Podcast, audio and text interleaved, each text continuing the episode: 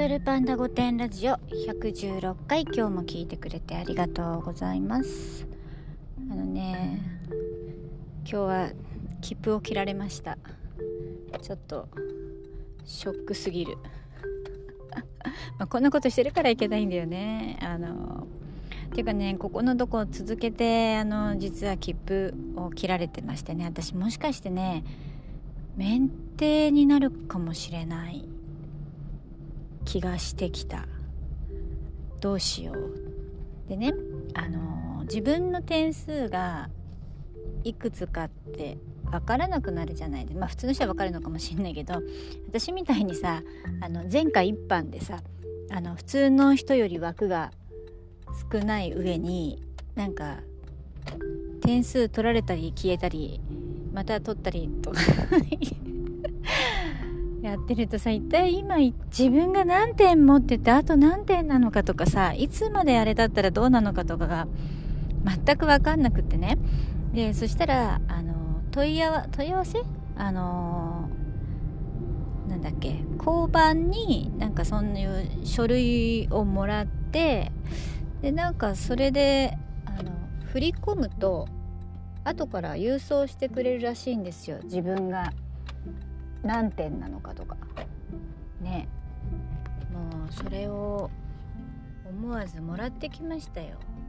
でもさ交番に行ってさ自分が何点か知りたいからって言った時のあの嫌な感じね。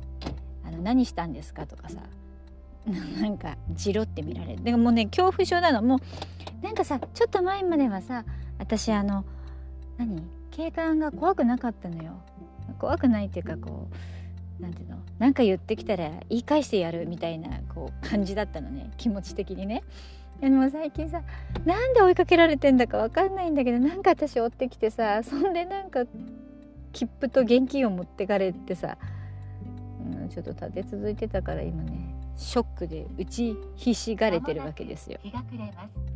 ライトの確認をしてください。日が暮れるんだって。かわいそう。なんか私のあの気持ちを映し出してるよね。日が暮れてかわいそうな感じ。ねえ車を運転しないわけにもいかないしもうちょっとさ覚悟をもう一回免停の教習に行く覚悟をしなきゃいけないのかなと思って。この間なんかその話したばっかりだよね。なんだろう引き寄せたか？これは。